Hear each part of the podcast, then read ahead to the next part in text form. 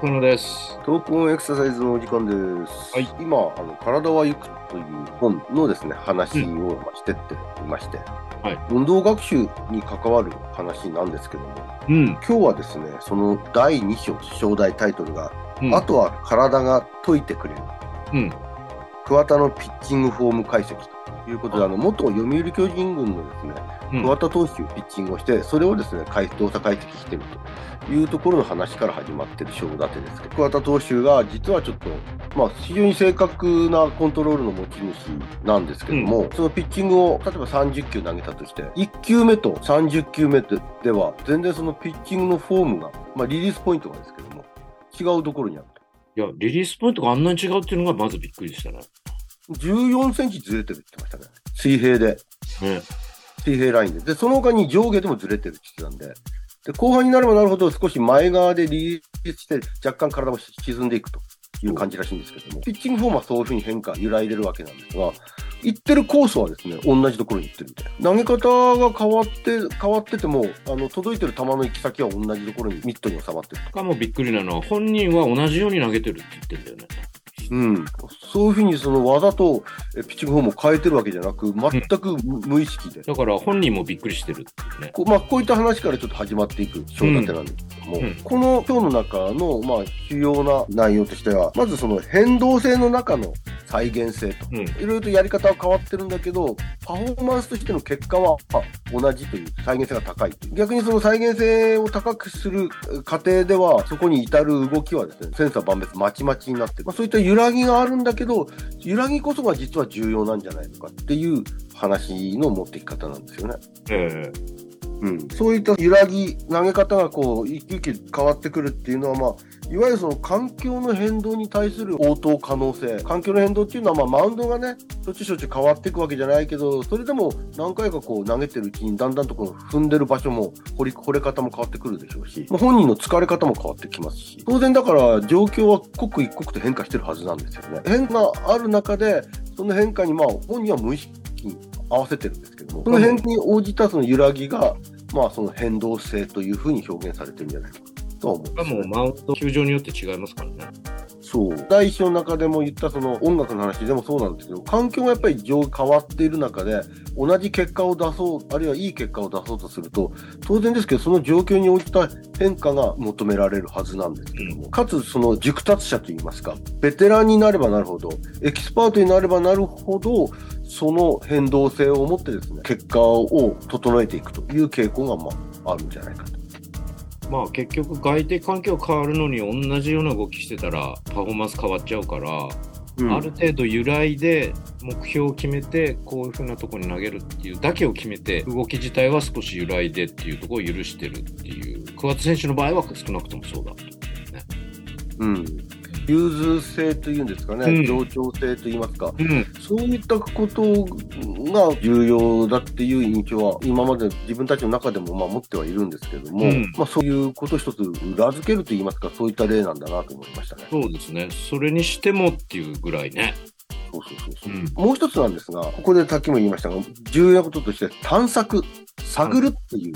はあはあええこの章の中では、まあうん、土地勘なんていう言葉を使ってるんですけども、土地勘。土地勘。あるところからあるところへ行く、その直線性の理解だけじゃなくて、そこの2点を基準にした広く状況を知っておく必要がある。いろいろなやり方をですね、探っていく、試してみるっていう考え方ですかね。通勤の道をいつも同じにしてると、うん。だっていう時に必要なものを変える場所はそこにはなくてで別のとこ行っちゃうともうどこにいるか分かんなくなっちゃうってことにがないように日頃からいろんな道筋で辿ってみた方がいいんじゃないかっていうね。うん、そういう例が出されてましたけど、だからこそ何かそのトラブルがあった時に、今まで行っているあの通常のルートとは違うルートを選んで、うん目的地に到達できるというようなあの例えで言ってましたけども、そこの運動学習に関しても似たようなことが言えるのかな、つまりこれ、練習の中でですね、いろいろとこう繰り返し繰り返したくさん練習しますけども、うん。全く同じことでやるというよりは、まあ、練習も雨の日も風の日もいろいろと状況違うわけですから、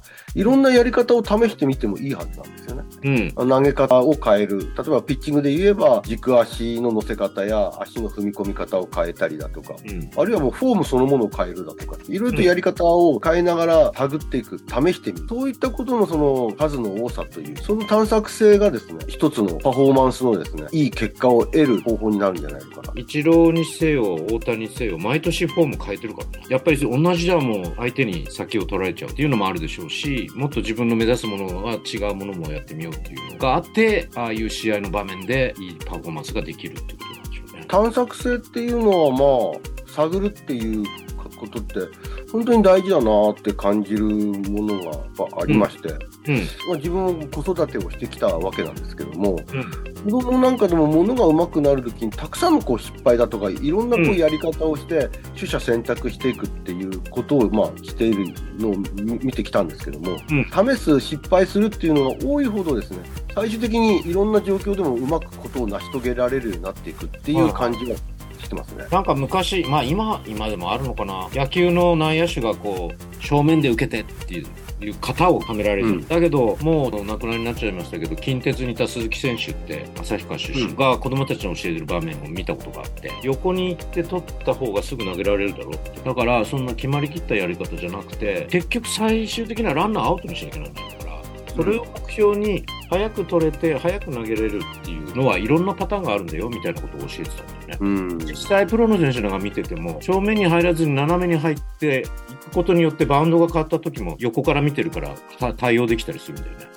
うんそういうのはこの WBC の他のプールの試合見ててそういうのが出てて斜めに入ってるからあれできるんですよね。みたいな、うんそういうやっぱり自由度っていうかね探索をする余地っていうの何事にもあった方がいろんなパフォーマンスの成功の確率を上げていくんでしょうね。うん。まあ、そういった取り得るバリエーションがあり、うん物事を成し遂げる際にですね、そのまあ成し遂げるというのは要するにパフォーマンスを発揮する上でですね、うん。いろいろと取り得るバリエーションがあり、そのバリエーションはいかにこう探索してきたかにかかっているうん。というところなのかなと思います。まあ、そういったことを経験して習熟していくわけなんですけども、うん。この章の中ではさらにこの習熟していくと自分の動きだとか体の活動だとかをいちいちその例えば関節がどう動くだとかどこに力を込めるだとかだどこの筋肉を使うかとかっていう話ではなくなって、うん。より自動的なというかより概念的なものにですね、うん。変わっていくというような話が出てて昔長嶋茂雄さんがですねうん。バッティングの時にパーンと来てポーンって打つんだよとかうん。パーンと来たやつをふっと抜いてパーンっていくんだよとかっていうことをよく言ってて、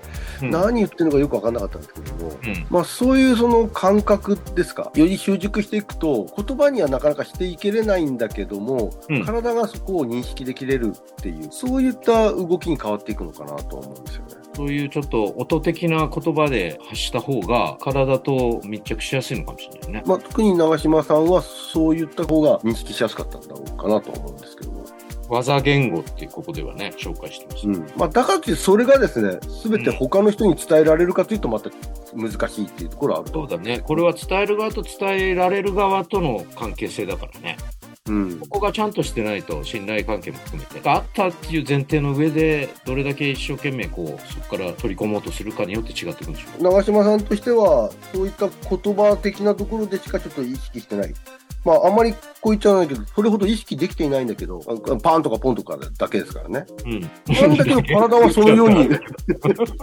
体はそのように動くと。このことがすごく熟達者を言い表してるのかなと思うんですよね。うんそういったそのい意識はできていないけれど、体がそのようにやるっていう。そういったことをうん暗黙の知識と書いて暗黙知っていうらしいんですけども、この暗黙知に対する言葉としてですね、通常の知識というのがありますけども、うんこれはその、いわゆる対象を知っていると。そのことに対してそのものについてのその知識があるっていうことで、これはまあ言語化が容易なんですが、その暗黙知の方は、なかなかこれは言語化ができない。例えば、自転車に乗れるっていうことも、なかなかこの乗れるのを、いやいや体重の移動をどうのこうのとか、足をこう回してとかっていうのってなかなか説明しづらいんだけど、でも、自転車にあの乗れる感覚っていうのは、なんとなくわかりますよね。うん。こういった言語化はできないんだけども、方法を知っている知識っていうのを暗黙知というらしい。この暗黙知の領域に達する、その習熟者になってくると達していくというのが上達している人の一つの傾向っていうふうに言われてるようですけども、このあたりどう思うんですかね？いつも自分たちのね、立場に振り戻って考えざるを得ないんですけども、一つの型的な動きを最初はまあ指導したとしても、その中からもし自由度が出てきた時にそれを我々がね、察知できるかどうかっていう問題もあるし、その自由度もしくはなんでそんな動きになったのかなとか、だからそれを最後まで型にはめようとするっていうのは良くないんだろうなっていう、前回も話したようなね、話と似てくると思うんですけどね。その一回その方を求めたとしても、そこから今度より自由に環境が変わった時にね、適用できるっていう余地、まあその人のニーズとか要望によっても違ってきますけどね。その辺を察知、逆にこう、指導する側も探索の余地をどうやって作るかとかね、そういうことなんだなっていう意味で、うん、自分たちの職業的にもちょっとこう、勉強になったっていう。そうですね。答えになって。人それぞれにやり方があり、いろいろと探索してるんだっていう前提で、まずその探索をこう邪魔しない方が必要、大事なんだろうなと、コーチングする上では。ただ逆にね、この方法しかできないっていうような場合がちょっと出てくるんで。そうなんですよね。それを見たときにどうするか、そこを認識したときに。どうやってもその方法にしかならないっていうとき、また逆に定型化しすぎちゃってるわけだから、揺らぎがないうん、その問題っていうのはやっぱり、うん、その揺らぎをどう作っていくかっていうことも一つの課題なんだろうなっていう。うん。まあ、環境を変えるとかね、設定を変えるとか。そうですね。うん。環境、設定を変えるっていうもののやり、手法の一つに、まあ、テクノロジーみたいなものがあるのかもしれない。ね、例えば、まあ、がよくやられてる画像にとって、動画にとって見せてみるだとか、うん、まあ、そういう方法もあるんだとは思うんですけども、うん、まあ、ただ、そういったその揺らぎがあり探索をしてるって、そこに対してなかなかバリエーションを持ってないんだったら、どういう方法をこう提示していけれるかというのが、ちょっとコーチング技術に関わってくるんだろうなと感じましたね。うん、なんか最後、まとめてもらっていいですか？いや、でも本当に面白かったですね、このショーはね。うん、野球に割と近しいっていうかね、そういうの好きだから、なおさらですけど、桑田が出てきて、え、桑田、投げ方も自分のイメージと違うんだってそう導入としてはすごく衝撃的で。でも、桑田さん自体はね、むしろ理性的じゃ理知的な人なんですけどね。そうそうそう大学院まで行ってね、大学に行って勉強してる人なんですけど、うん、その人が、桑田さんですらですから。自分の体の動きのイメージと実際が違うっていうところがすごく面白い。うん、でもそれを割とポジティブに捉えてるっていうかね。そうですね。うん。あとはね、この研究者の人の立ち位置がまた良くて、いろんなデータを数値で出して、そこに正解があるっていうものとはちょっと違うんじゃないか。やっぱり身体の運動とか、それを技能を獲得するっていうことは、それぞれの当たり前ですけどね、個別性っていうのがあるから、それをどう見極めるかっていうところも、かなり広い見地でものを見ないとダメなんだなっていうのは改めて思いましたよね。そうですね。うん。いや、本当面白かったです。うん。次回第3章の方に、えー、入っていきたいと思いますが、はい、よろしくお願いします。はい。